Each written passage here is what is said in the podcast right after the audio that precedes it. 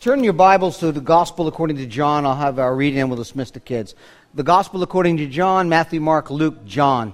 Number four, one Gospel, four accounts, right? One Gospel. His name is Jesus. Four different accounts Matthew, Mark, Luke, and John. His Bible's in the back. We're in John chapter 4. John chapter 4. We are picking up our narrative in verse 15. John chapter 4, verse 15. Hear the word of the Lord. The woman said to him, Sir, give me this water so that I will not thir- be thirsty or have to come here to draw water. Jesus said to her, Go call your husband and come here. The woman answered him, I, I have no husband. And Jesus said to her, You're right. You're right in saying this, I have no husband, for you have had five husbands, and the one you are now have is not your husband. What you have said is true. The woman said to him, Sir, I, I perceive that you are a prophet. Our fathers worshipped on this mountain, but you say that in Jerusalem is the place where people ought to worship. And Jesus said to a woman, Believe me, the hour is coming when neither on this mountain nor in Jerusalem will you worship the Father. You worship what you do not know. We worship what we know, for salvation is from the Jews. But the hour is coming and is now here when the true worshippers will worship the Father in spirit and truth, for the Father is seeking such people to worship him. God is spirit, and those who worship him must worship him in spirit and truth. Verse 25. The woman said to him, I know that the Messiah is coming. He was called Christ. When he comes, he will tell us all things. Verse 26. Jesus said to her, I who speak to you am he. May God blessing add a blessing to the reading of his word this morning. Amen? All right, kids, you're dismissed. Children's ages from nursery through eighth grade. Make sure if you haven't checked in your children, check in, do so. Um, that would be great. We just want to keep record and keep watch over our children. We're in John 4. Let me move this. I don't have my iPad with me. We're in John 4. The old style way, looking up. Okay. Our series has been entitled The Invisible Made Visible. The transcendent, the creator, the eternal God has taken on flesh and has dwelt among us. His name is Jesus. We're going to see that truth again as we end this narrative this morning. But we are back at a conversation that took place between Jesus and the Samaritan woman.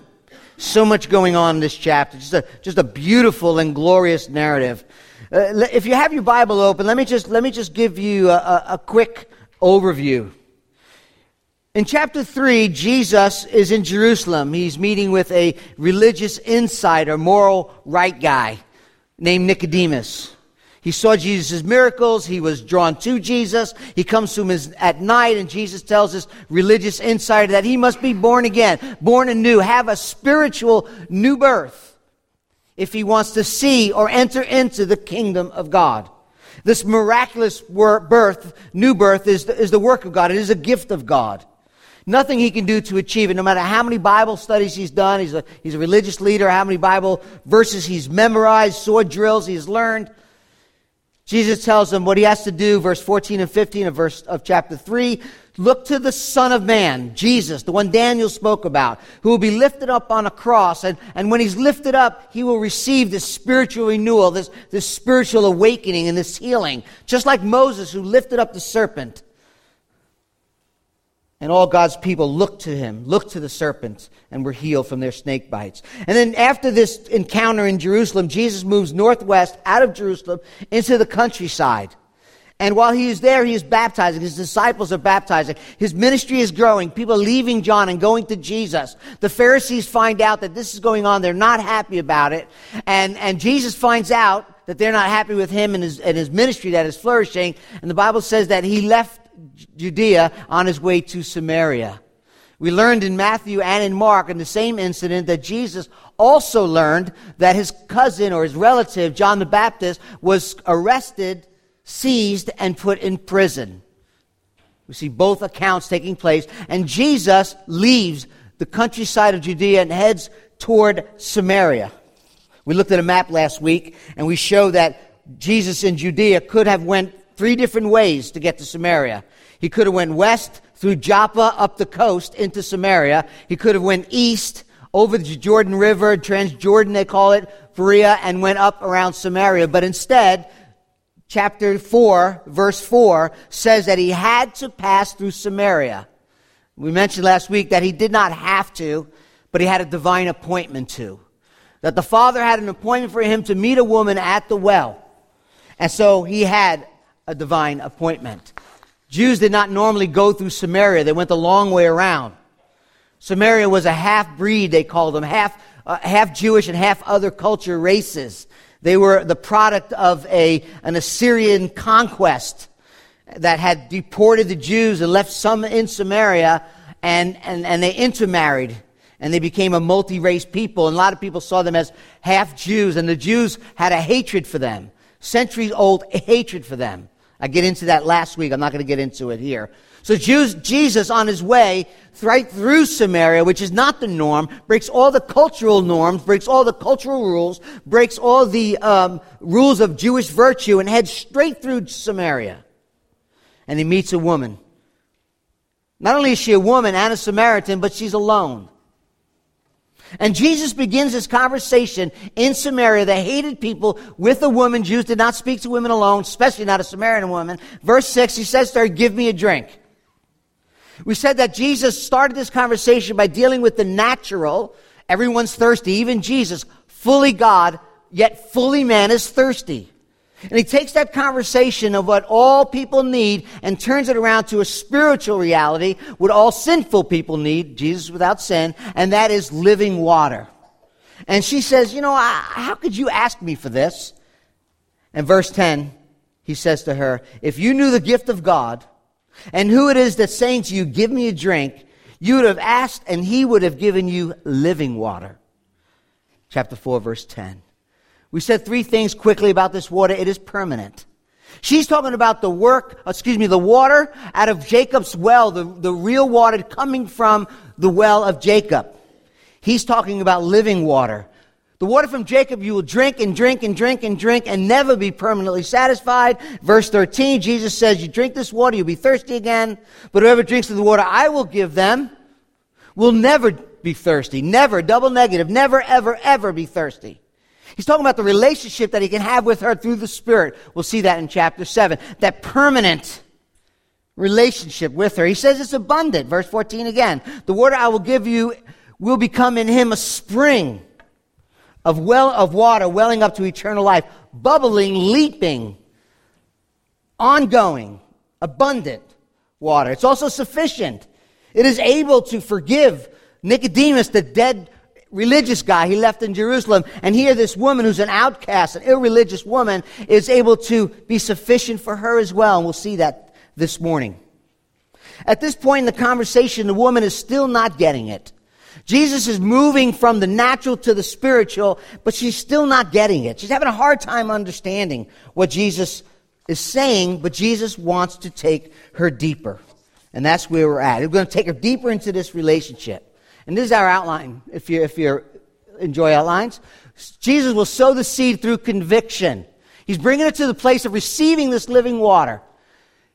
We'll see that God is seeking the thirsty through worship. We're going to look at worship a little bit. And also, he finally was showing the Savior through revelation. Jesus gets to the place exactly where she needs to be. It is a beautiful story of God bringing us to the place of worship uh, of, of loving Him and treasuring Him above all things. So, number one, sowing the seed through conviction, right? So, verse 14. I have this water, it'll spring up, it's permanent, it, it, it's abundance. And she says in verse 15, Sir, give me this water, this permanent, abundant, sufficient water you keep talking about, so that I will not be thirsty or have to come here to draw water. Know, like Nicodemus, how can you be born again? Now I go back into my mother's womb. She's still on the natural. Jesus is trying to bring her to the spiritual. His desire is for her to see the truth. She still doesn't get it. And she says, look what she says. Uh, let me, let me get this water so I don't have to keep coming back to the well. I don't have to keep coming back to this, to this hole in the ground, to the well in which, they, uh, excuse me, Jacob has given us. I don't know. I'm tired of dragging this jug of water every day. You have this living water. Where is it? Save me a trip. That's what she's saying. Give me this water. I have to drag it here. And I love I love it that Jesus does not give up on her. Some of us may think, you know what? She's not getting it. You know what?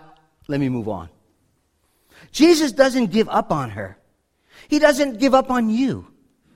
He has not given up on you. Some of you may think and feel this morning, maybe even this morning, that if it was up to you, you would give up on yourself.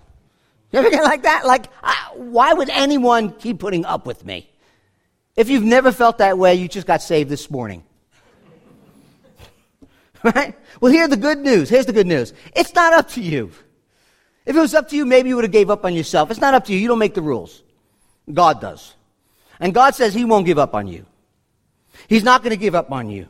That's the good news. He wants to take you deeper. He wants to take her deeper. He wants to bring living water to a thirsty soul by revealing himself to her, but he has to get her there. And sometimes he just has to get us there. And how does he do it? Jesus keeps pointing to her need. First, he talks about her thirst, right? It's never satisfied. You have a thirst. It's living water. You're going to keep drinking. You're going to keep being thirsty. I have water will satisfy your thirst. And then he points to her next need. And, he, and he's plowing this heart with conviction. Verse 16. All right, you want to know how I get the living water? Go call your husband. Go call your husband, and then you can come here. Hmm. Do you want it? Come. Now, we learned from last week, verses 6 and 7, that Samaritans, the Samaritan woman came out to a well, to the well in the middle of the day. No one ever did. Not only did she come out to the well in the middle of the day in the heat of the sun, but she also came alone. She didn't want to be seen. She didn't want to be heard. Very peculiar. M- women never did that. This passage here gives us the clear reason why. She was a moral and social outcast. Verse 17. The woman said, I have no husband. I have no husband. Jesus says, Ah, okay, you're right. You're right. Verse 17, I have no husband. You're right. For you have had five husbands, verse 18, and the one you now have is not your husband. What you said to me is true. He just met her. That's scary, isn't it? A little bit. God knows our secret sins. We see him coming. We see her coming. I'll give you a little bit of truth. I don't have a husband. There's some truth to that. And Jesus like, really? No kidding. You've had five. Not six, seven, four, three, two, one, five. I know exactly five. Really. You have five. And by the way, the guy that you're with now, the boyfriend, staying over, he's not your husband either. You know, as a pastor, I hear over and over, oh, but pastor, we love each other. We're, we're really married in our hearts. Jesus right here rejects the notion that merely living together constitutes a marriage. Right here. I read a story this week about a wealthy father. He took his son, he brought his son to the home. His son had moved out, and he and wanted to talk to his son about his moral obligation. He found out that he was women, living with a woman. And in an attempt to discuss his moral obligation, his son stopped him and said, My dad, dad, dad. You guys all heard this before. Mom, mom, mom. Ah, it's just a piece of paper. So the father said, Okay, just a piece of paper? Okay. Goes over to his file cabinet, his wealthy father, pulls out the file cabinet, takes out his will, and says, Son, I have given you everything that I own. And he ripped it up. Wait, Dad, what are you doing? That's just a piece of paper, son. It's just a piece of paper. The Bible views marriage as a formal, legal, public covenant between one man and one woman before God. Right? But praise God, He also shows us that through repentance there's forgiveness. There's forgiveness for her. It's available for all sins, including sexual sins. Now, what we need to do is be honest and recognize our sin. Jesus turns this conversation on its head in order to reveal to her the real nature, now listen, the real nature of her self confessed thirst. Jesus is not changing the subject. Oh, Jesus is changing the subject. Call your husband. Let's change it. No, that's not true. What he's saying is, let me get you and let me give you the living water because what you've been searching after in this man, what you've been searching after in these relationships, will never fulfill your thirst. You won't find it there. He's not changing the subject. He's helping her to understand she's a thirsty woman. That we're thirsty people. That we seek and run after for satisfaction. I'm just amazed as Chris Cajano has um, put together the Advent readings. Like every week, you know, it speaks about the passage. We're thirsty. We need love and joy, and we're thirsty. And, and nothing will satisfy us. There, there's nothing like this woman. She's seeking something that will not satisfy her. And somebody may be here this morning and think, ah, I'm, I'm rather content actually right now. Okay, I'll give you that. It won't last. It won't last. It's only for a moment. The contentment is only for a moment. It can vanish in a split of, you know, in a moment eye, in, in, in a moment's twist. Loss of a job, financial crash, the death of a loved one, broken relationships, thousands of opportunities, thousands of ways that our earthly satisfaction can be taken from us. Only Jesus has this living water. Only Jesus can ultimately satisfy the thirst that every human soul is seeking. Do you see what Jesus is doing? You see what he's trying to do? He's revealing to her that the longing of her heart will never be satisfied outside a relationship with God. Love, forgiveness, her need for security and satisfaction cannot be met. There, there cannot be a, a, a, a, a time in which you're not thirsty anymore in a broken, sinful relationship. And he's trying to say that to her. And let me say this as we leave this piece of uh, narrative.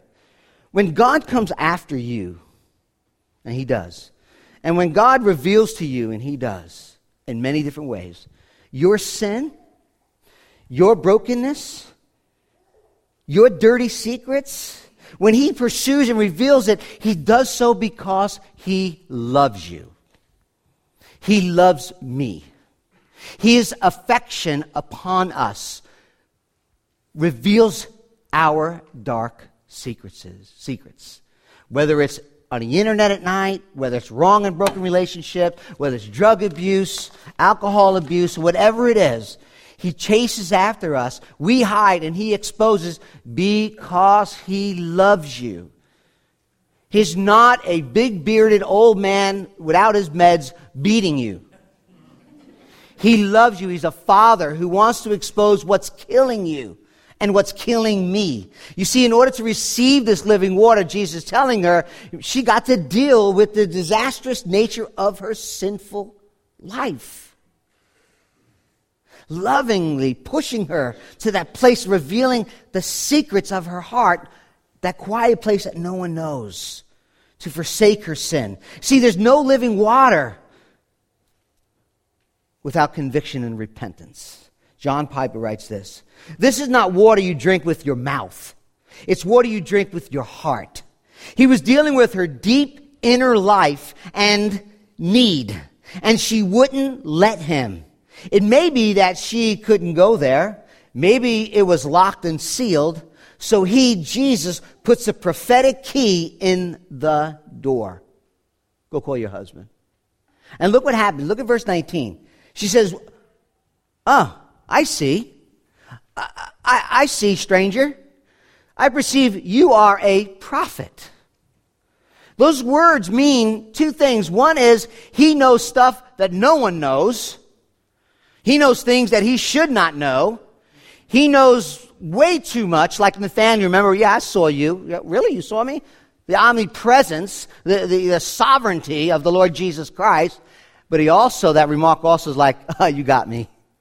Yeah, it's true. Can't argue with that. You must be a prophet. Because if it wasn't true, say, whoa, whoa, whoa, not five. It was four. Him, him, him, him four. No, he's like, oh, no, oh, no, you, you got that right. You must be a prophet.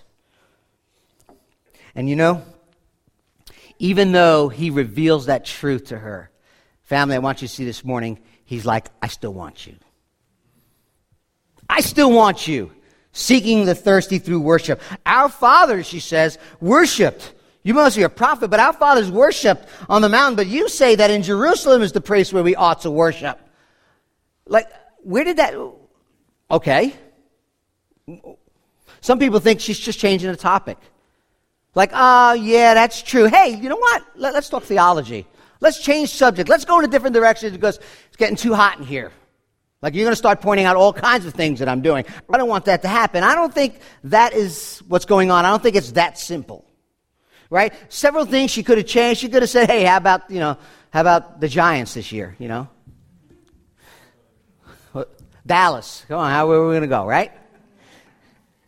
She could have had a lot of things to say between them, but she didn't. She says, Oh, you're a prophet. You know my sinful life. Let's talk about worship. I think there's a connection. I don't think it's just changing the subject. I think there's a connection that she chose worship. Listen what um, John Calvin writes in his commentary. It is a mistake opinion, which some hold, and they do, that the woman finding the reproof to be disagreeable. In other words, found out my sin and hateful, he says. I don't want to talk about it. So she cunningly changes the subject. On the contrary, he writes, she passes from what is particular to what is general, and having been informed of her sin, she wishes to generally instruct concerning the pure worship of God. You know what he's saying? I, I agree. In other words, by bringing up this controversial subject of worship, after Jesus exposes her sin, and, and, and now she has this, this idea, a thought, you know what, you must be a prophet. And then she brings up worship. I think that she, she's coming to realize that there's something needs to be done about that sin. Worship. How do you approach God? You just called me out on my sin. Well, then, if that's the case, let's talk about worship. Let's talk about worship. How do I approach God? I would not be surprised that her statement had to do with the proper worship regards to the sacrifices of sin. Although she is a Samaritan, they still had their sacrificial system. They just did it in a different place. Right? And that's what the deal is about location. Look what she says. But, you know, you Jews, you worship here. We, the Samaritans, worship here. What she was referring to is Deuteronomy 12 to seek the place that the Lord your God will choose out of all your tribes. Get the place where all your tribe, where he will put his name there and he will inhabit there. His Shekinah glory will come.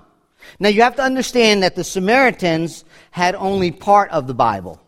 They only believed in the Pentateuch, which is the first five books. Genesis, Exodus, Leviticus, Numbers, and Deuteronomy. Books of Moses, the Torah, the Pentateuch, five books. That's all they had. Everything after that, all the history and everything else, they didn't believe in. They didn't, they didn't rely upon. It wasn't canon to them, which is rule or standard or authority. They just had the five books. So in the five books it says there's going to be a place. Well, if you go into the five books of Moses, you'll find that that place at that time where Abraham worshiped and built altars, where, where God's people shouted and cheered the blessings because the law was given, is in Shechem and Mount Gerizim. So that was their place of worship. They didn't have the rest of the book. David wasn't born yet. They don't have that David was going to build a temple, that David was going to be in Jerusalem, and Solomon will build a place. All that says that when, when, when the temple comes, my Shekinah glory will fill this place. I will meet you here. They don't have any of that. And Jesus recognizes the difference. Look at verse 21.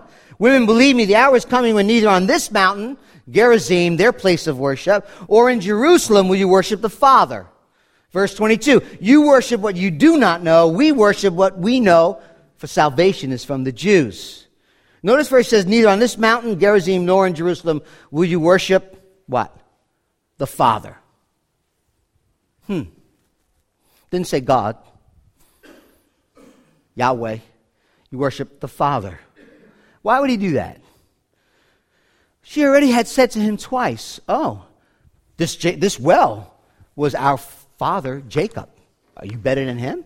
He actually drank from this well. You just got here. Are you better than our father, Jacob?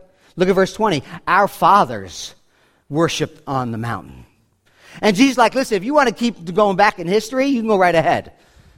I'm not talking to you about your forefathers. That's religion. That's ritual. I'm talking about the Father, the living God with living water. Right? So he doesn't deny the locality in worship is in Jerusalem where God will reveal his glory, but he wants to give her a short kind of history lesson. Okay, he says, oh, yeah, yeah, yeah. Uh, uh, you're right. There's two mountains, but look at verse 22. You worship what you do not know. You don't have the rest of the story. You got five books. There's a lot more. We worship what we know for salvation is from the Jews. The Jews stand in the stream of God's salvific or, or salvation history.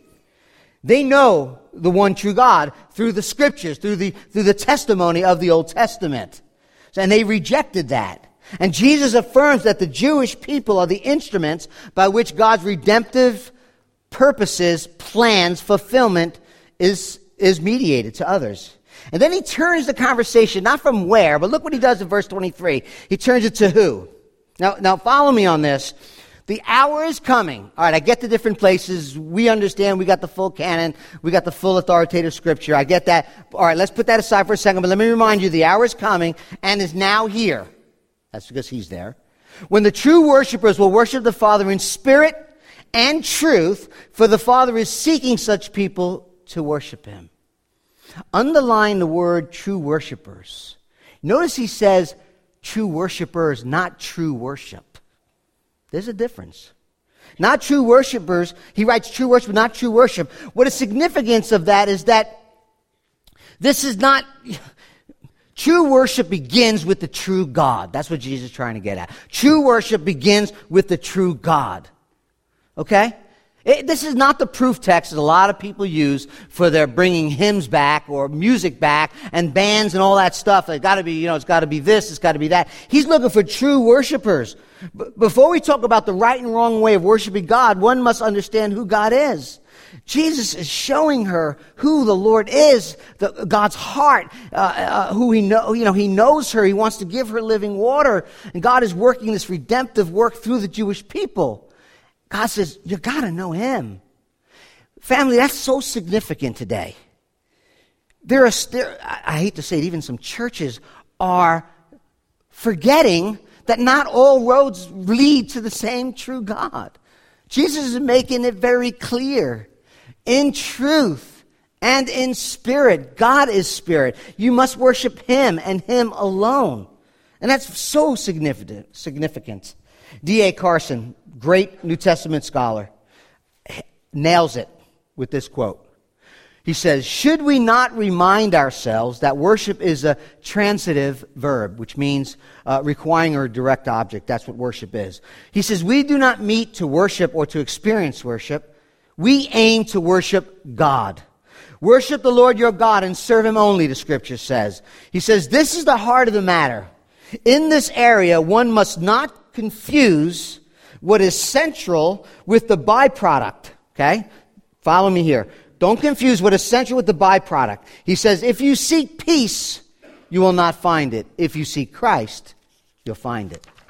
If you seek joy, you will not find it. If you seek Christ, seek Christ, you will find it. If you seek holiness, you will not find it. If you seek Christ, Seek Christ, you will find holiness. If you seek experiences of worship, you will not find them. If you worship the living God, you will experience something of what is reflected in the Psalms. Worship is transitive verb, and the most important thing about it is its direct object. You see what he's saying? True worshipers worship the true God. True worship is not about the place where you go. Verse 24. God is spirit. Those who worship him must do so in spirit and truth. Right? God is spirit. What does that mean? It's nature. Right? He, it's what he's like. He's not contained. He doesn't need a temple. Yes, he, he chose to dwell in Jerusalem, but he's not like the other false gods that can't go from territory to territory. All the earth reveals his glory. He's not reducible. You can't just fit him into a temple and a location. So be a true worshiper of God. He's saying you have to be God centered. You have to be centered on Him. It's not about the temple, uh, it's about spirit and in truth. You must worship Him. I've said this before, I'm going to say it again.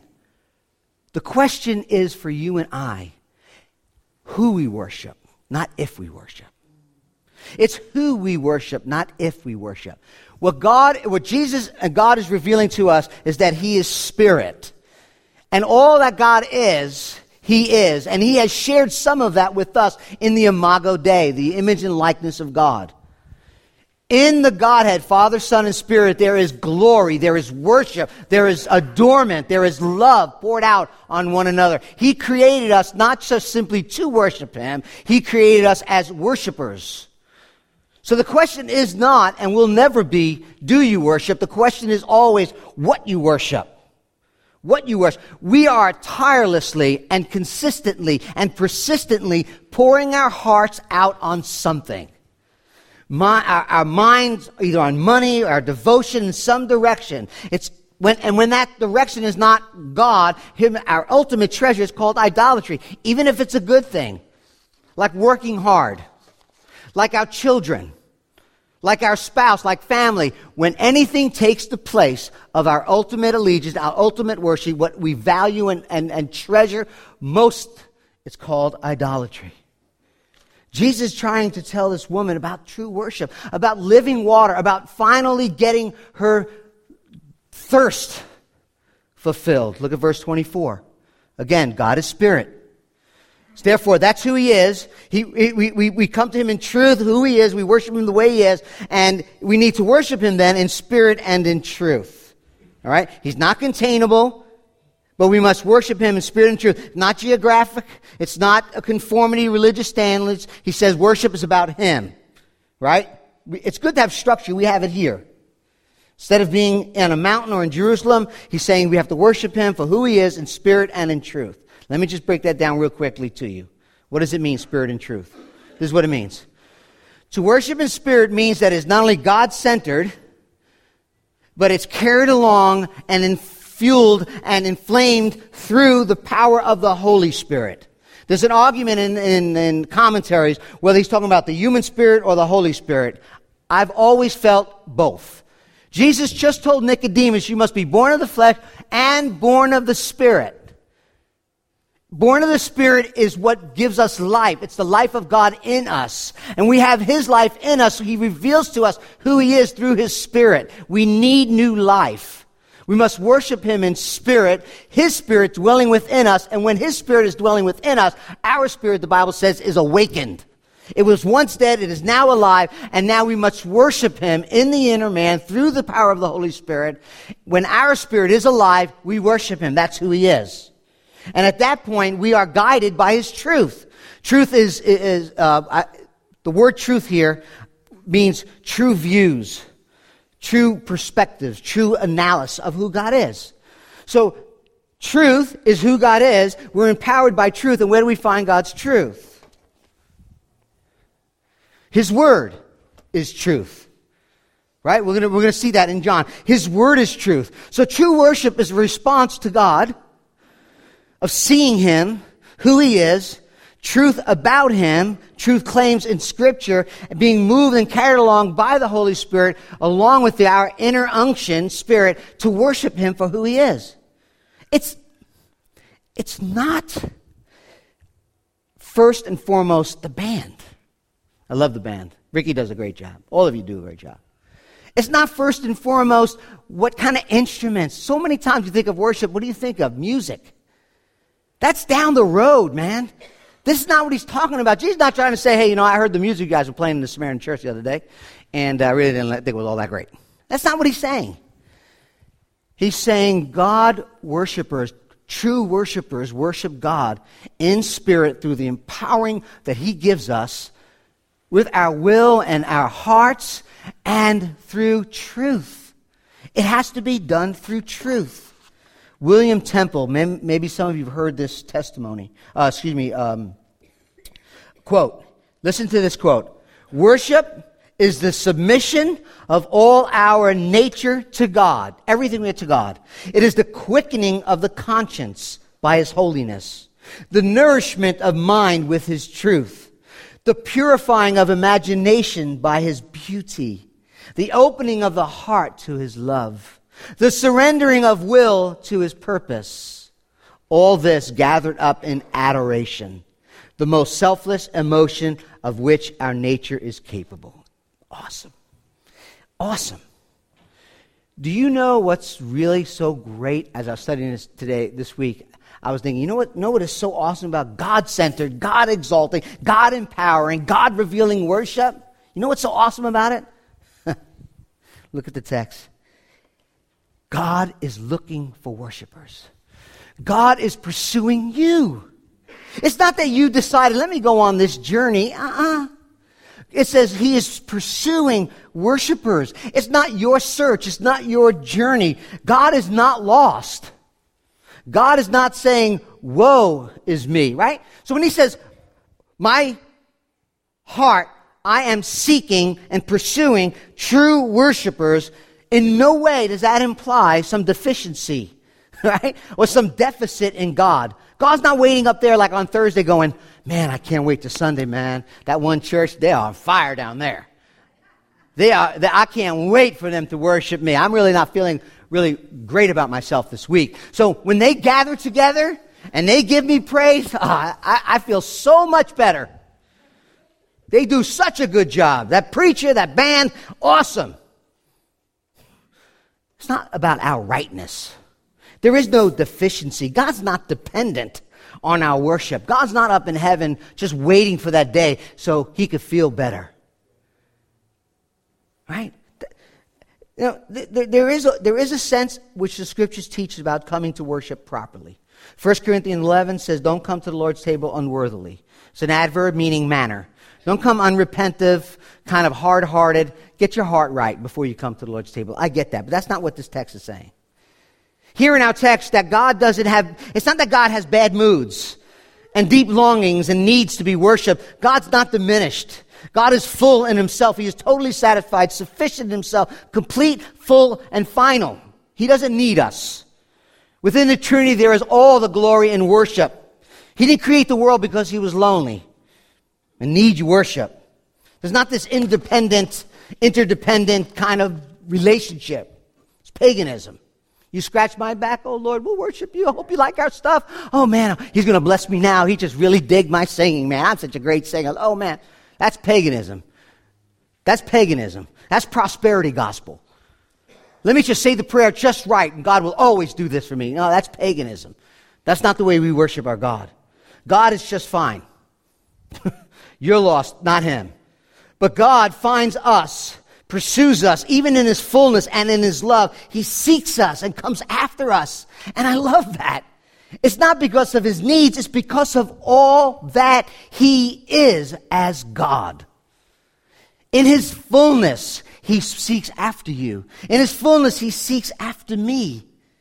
He is sovereign. He is good. He is gracious. He is loving. He is kind. He's pursuing you to love him, to worship him, so that he can fill you, so that he can take care of that longings of your soul.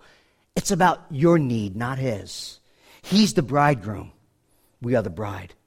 God is about collecting his children from the four corners of the world so that he can be their father and satisfy their thirsty souls. Showing the Savior. Yep. Sowing the seed through conviction, seeking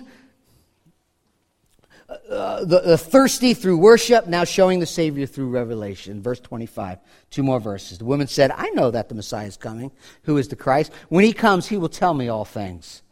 Now, this, this conversation seems to. Hey, David, can you just keep the doors open for me? Get some air? Thanks, brother. At first, once again, I'm reading this. I'm like, she, what is she saying? Worship, worship. All of a sudden, oh, when the Messiah comes, where'd that come from? You know, she runs into this Jewish guy. He wants a drink. He doesn't have nothing to drink from. He offers her living water. He calls her a sinner.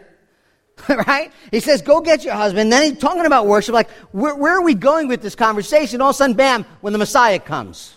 Well, really? We didn't talk about the Messiah. But now you're talking about the Messiah. Well, notice what, notice, if you have your Bibles open, notice what Jesus does. Look at verse 9. It says, she called him a Jew. Oh, you Jews. That's his first, first thing she meets this guy. She says, Oh, you're a Jew. Why are you asking me something to drink? Now, you could take that like from a friendly style and go, Oh, you're a Jew. But I'm from New York City, so I don't take it that way. I'm like, You're a Jew. What do you, no, I got, the, I got the attitude. You're a Jew. What do you want something to drink from me for? That's the way I look at it, all right? You're a Jew. He calls her a Jew. Look at verse 11. He addresses her, him as sir. Actually, the Greek word is kurios, where we get the word Lord, but in the context, it's just more respectful. You go from a derogatory Jew to a more respectful sir. Verse 19. You're a prophet. So a Jew, sir, prophet. Her eyes are starting to open. Right? Now, when she calls him the Messiah, in the Samaritan culture and in their religious beliefs. They didn't use the Messiah that much. They used the word Taheb. I looked it up. It's called the restorer. It comes from Deuteronomy, which is their books, first five books. Deuteronomy 18, when Moses promised that a prophet will rise up and will speak of God and will reveal God to them, a special prophet New Testament tells us it's Jesus. So they're waiting for this Rahib, this, this Taheb, to come and to reveal all things to them. And that's why she says that. If you notice in that verse, she says, the Messiah is going to come. When he comes, he will, he will tell us all things. We're waiting on this Messiah. We're waiting on this Taheb. But notice that she's making the connection. This is a bright woman. This is a bright woman who knew the Samaritan doctrine, who knew the Jewish doctrine. And she makes this connection between living water, worshiping the true God, um, what is she going to do with her sin? And now she says, the Messiah is going to come. He's going to clear all this up for me. He's going to, he's going to make it all right. Everything's going to be okay. Now, let, me, let me share one last thing with you on the very last verse, 20, 26, Jesus said to her. One of the major lessons I hope we walk away from this text, as before we look at this last verse, is that God is teaching us and showing her and us that you can't just approach Him any way you want. You can't approach Him any way you want. He has fully and finally revealed Himself in the person of Jesus Christ, the Messiah. I am the place of true worship. That, that's what he's saying. I am the one who, who will reveal to you the truth of who I am. You notice what he says? Look what he says. Verse 26. Now, let me read it to you. You have your text in front of you. I'm going to read it to you in the in literal translation. The word he's not in it. He literally says to them, I am. Does that sound familiar? I am the one speaking to you. We, we, we know I am because we know that Jesus I am the door, I am the sheep, I am the shepherd. I lay down my life. He says, before Abraham was, I am. John 1 1, in the beginning was, I am, the Word. It's the eternal existence. And Jesus says to her, Ego eimi, I am, always existent. Conversation over. The one that you've been looking to, the one who will come will straighten all things out. The one who will show you true worship. The one who will help you deal with your sin. The one who will satisfy your soul. I am. That's what the text is saying. Within minutes, who knows how long this conversation went, but it wasn't long. He reveals to her as the living water. She makes the connection. He says, I am Him. I am the one, and I am the place where true worship will come to worship the living God. From now on, it's not the temple, it's me. It, Jesus did not, catch this, Jesus is not saying to you and to me and to the Samaritan woman that worship now, well, no, let me say it again, that worship once had a geographic place, and now it does not have a geographic place. That's not what Jesus is saying. He's not saying, at one time you met here and the Shekinah glory came down, the presence of God face to face, you did your worship. Now that I'm here, you can worship anywhere. That's not what he's saying. What he's saying is that geographic, all that is true, but you can't go anywhere, you have to come through me. That's what he's saying. That the geographic place, the sacrifices, all that you said you've longed for and thirsted for is not just found anywhere, it's found only in me. No man comes to the Father but by the Son. Geographically, yes, it's obsolete, but the very essence and the basis of worship is now through Jesus Christ. So, family, if you want to know this living God that she was revealed to, that's what he's saying. When you want to know him, you have to come through me. John is connecting this passage to John chapter 2, verse 19. Jesus says, Destroy this temple, in three days I will raise it up. You see that? He's talking about his body. The curtain temple is torn in two. Access to the living God, being worshipers of God, being true worshipers who worship in spirit and truth can only take place through the death, burial, and resurrection of Jesus Christ. That's it. He's it. That's all we got. And like this woman, we've all sinned. And like this woman, we all need atonement and pardon. And Jesus saying, through him, we can know the Father. I will lay down my life and I will pick it up again. And the ultimate sacrifice, all that the priest has done up to this point, temples and sacrifices are not necessary because I am the true sacrifice. All worshipers of truth, all worshipers, true worshipers come through the Father. If you have not, through the Son, excuse me, if you have not come through the Son, if you're trying to worship and you are trying to gather your things and, and, and, and fulfill the longing of thirst, and it's not through the Son, you are not worshiping the one true God who loves you and gave his Son for you. Worship no longer needs a building, yes, but Jesus Christ is our sacrifice. So let me end this way. Jesus said to her, If you had asked me, I would have given you living water. So let me ask you have you asked him? He said, Ask me, if you had asked me, if you had known, now you know. Now I know. Have you asked Him for that living water? Do you recognize that your thirst and your longing is heading to you in different directions, in broken relationships, in distance and sinful ways? Come to Christ. Come to Jesus and drink from Him. Come, He is seeking you to worship Him in spirit and truth. He is inviting you to receive His Spirit, which, which seals us and applies Christ's work of salvation and cleanses us from sin and gives us life. He's the only one, family. Come to Him. Father, what, what, a, what a beautiful, glorious truth and narrative you have given to us. This is your word. This is your truth. Father, thank you for it. Father, we are thirsty people.